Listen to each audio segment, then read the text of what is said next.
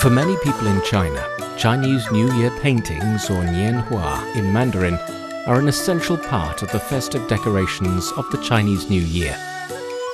The paintings are either woodcut or painted by hand and are bright in colour red, purple, orange, and blue. Featuring a lively atmosphere, they often depict legendary figures from Chinese folklore, such as the god of wealth and gods of the door.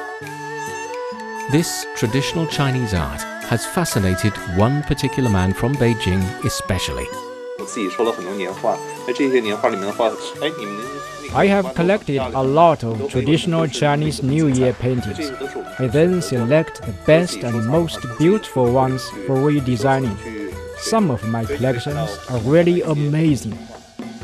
This art collector is called Yin Qi. For almost two decades, he has been collecting, researching, and promoting traditional Chinese New Year paintings. We aim to come up with good cultural products to embody our confidence in our own culture.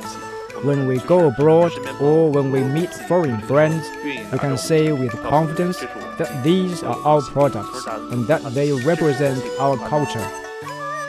In this edition of Footprints, let's follow Yin Qi to delve into the world of this traditional Chinese folk art and enjoy its beauty, culture, and the stories behind it.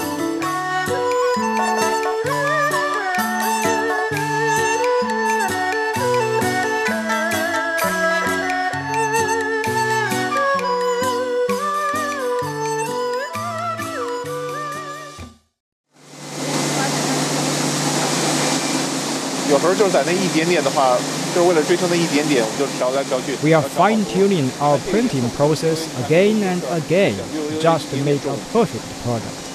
The color of sample A we just printed out is deeper than that of sample B. We have to compare them and determine which one is better. In a printing house in the northeastern suburbs of Beijing, Yin Qi is directing workers to print out his fine works of a particular artistic genre called Nianhua, which means Chinese New Year paintings. He is meticulous about every step of the creation process, from designing, printing to the end product. His work is time-consuming, but to ensure the quality of his products, he says it's worthwhile. Uh, 呃，我我们从八月份就开始忙。Uh our busy season begins in August and lasts until after the Chinese New Year. During these five to six months, we go through stages from designing, making drafts, to making proofs, correcting proofs, and then uh, printing out the products. His products target a niche market people who are interested in traditional Chinese culture and are willing to pay for quality but expensive cultural products. Defining himself as a mover of traditional Chinese culture, Yin Qi really enjoys what he does. he says his products are based on his vast treasure trove of traditional Chinese New Year paintings.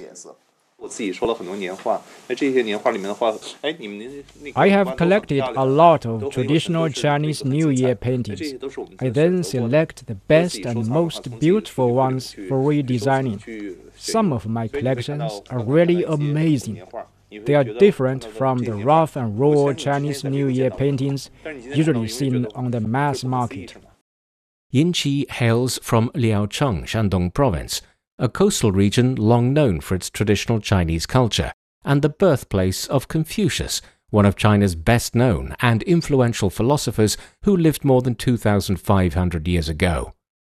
Born and raised in Beijing, Yin Qi remembers that in his childhood he often spent the Chinese New Year with his grandparents back in his hometown.，when I was celebrating the Chinese New Year in my hometown, I saw my grandma offer a dish of dumplings to a picture before we all sat to eat. She would say some prayers and made worshipping gestures in front of the picture. As a child, I thought it was strange and wondered what it meant. Later, I knew the picture was a Chinese New Year painting which depicted a god of something. Now, in many villages, this tradition is still alive. Yin Qi notes that people of his generation, the late 1970s and 1980s, as well as later generations, have been influenced by modern pop cultures as they were growing up. Many young people, especially those living in big cities, often celebrate foreign festivals such as Christmas and Valentine's Day, as China became more deeply involved with the outside world since the 1980s. As part of this trend, Yin Qi was once steeped in such influences and chose to work in an international environment when he graduated from college. To be specific, he worked as a travel agent, guiding foreign tourists coming to China.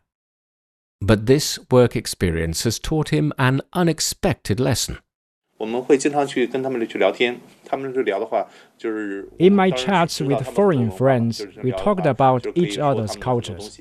Some of them asked me what my culture was. I told them about Chinese music, poetry, and so on. They said those were what China as a country had. They kept asking me what I already did in my daily life that represented Chinese culture. Their questions triggered my soul searching. As Yin Qi conducted this soul searching, Chinese New Year paintings he had seen in his grandparents' house as a child vividly came back into his mind.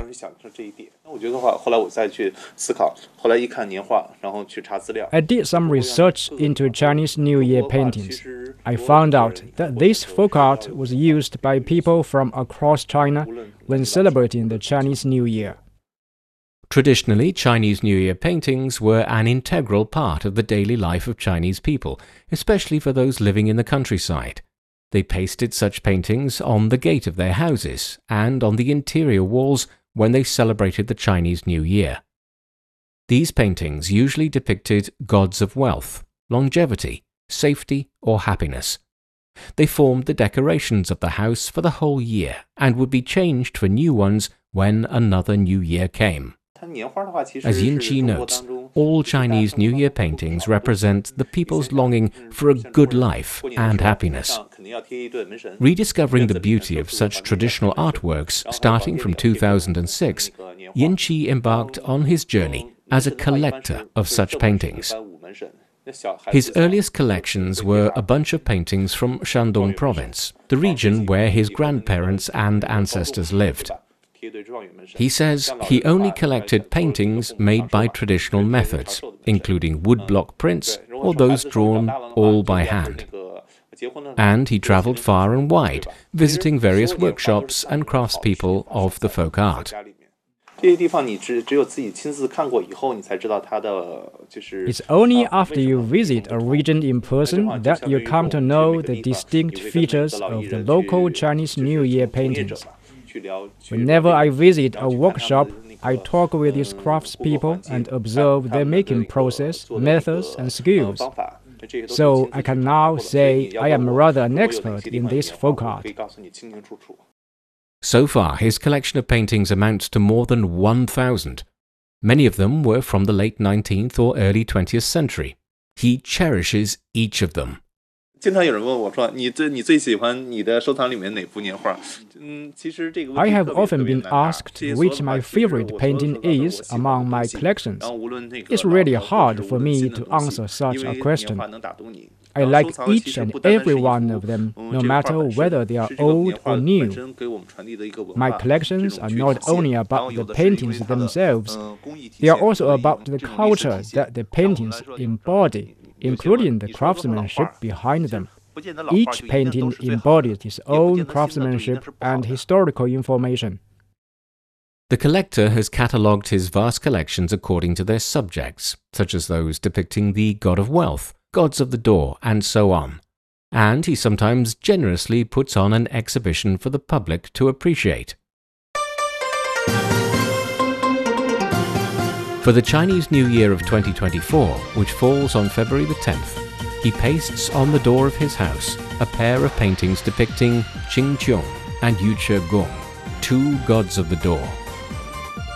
You might wonder who are Qin Qiong and Yu Gong, and why are they worshipped as door gods? Well, Qin Qiong and Yu Gong were originally two generals of the Tang dynasty, one of the most powerful and prosperous periods in ancient China. According to a widely accepted legend, the two generals were told by Emperor Taizong to guard his door because he had nightmares in which a ghost harassed him.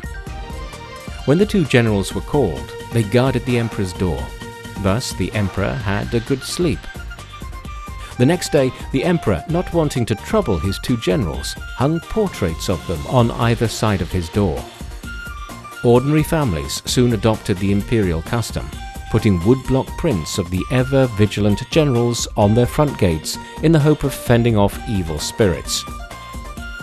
As tradition goes, paintings featuring these two gods of the door are pasted in pairs on the doors of people's houses.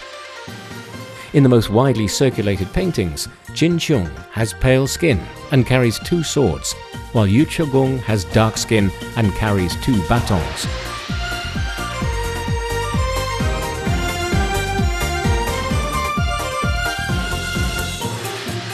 Now, Fast forward to the 21st century, and this legend still strikes a chord with many Chinese. For Yin Qi, he is retelling and promoting this legend in his own way. Years ago, the art collector got to know that an antiquarian in Beijing's neighboring Hebei province had a precious set of woodblocks depicting the two gods of the door.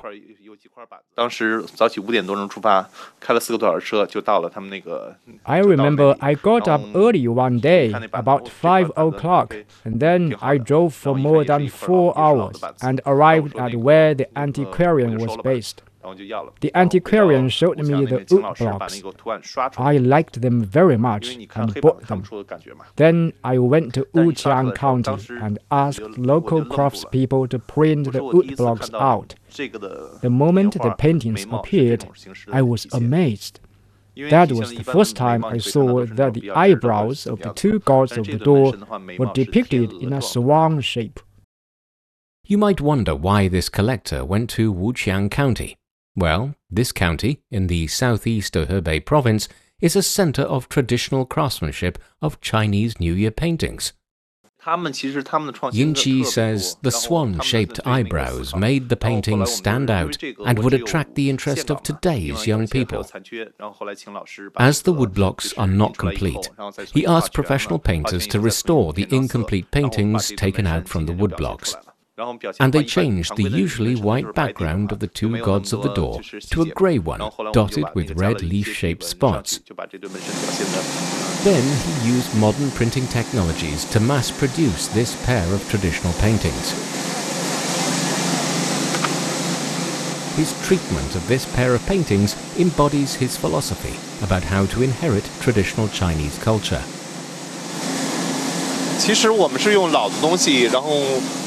We make use of old things and redesign them so they are in line with modern aesthetics.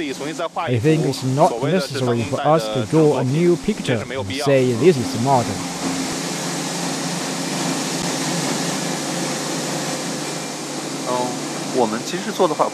As he breathes new life into traditional Chinese New Year paintings, Yin Qi says he hopes they will be liked by more and more young people and become an integral part of their lives. In this regard, the art collector says it's important to get children involved to better inherit and promote this traditional art. For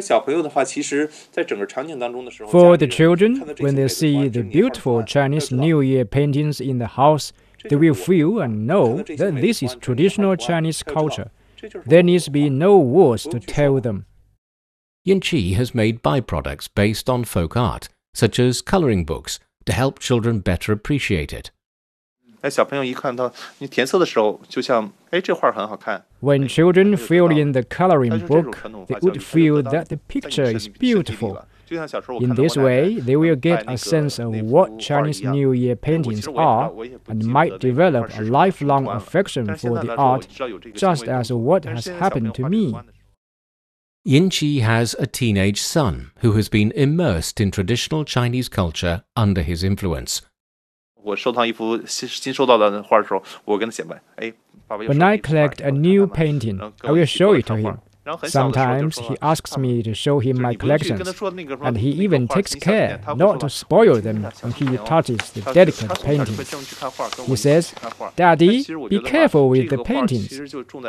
So his experience with the Chinese New Year paintings has become part of him, and will live with him for the rest of his life. For all the work he has done, Yin Qi says all he wants is to promote Chinese culture. We aim to come up with good cultural products to embody our confidence in our own culture.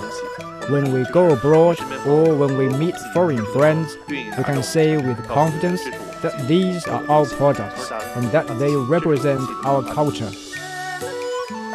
In 2019, Yin Qi began keeping a long flowing beard, an appearance associated with Chinese tradition.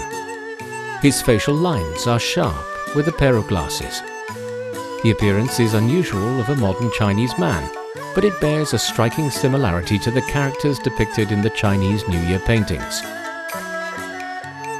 When we asked him why he grows such a signature beard, he replied that it was because he can save time, as he no longer needs to shave but intentionally or unintentionally, his appearance simply fits with his image and role as mover and shaker of traditional Chinese culture, and provokes people's curiosity into him and the stories he could bring.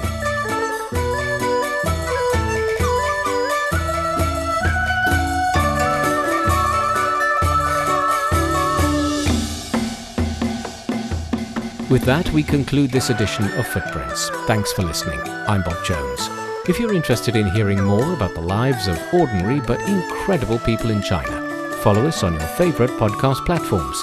Just key in footprints and you can find more stories anytime, anywhere. We'll see you next time. Bye for now.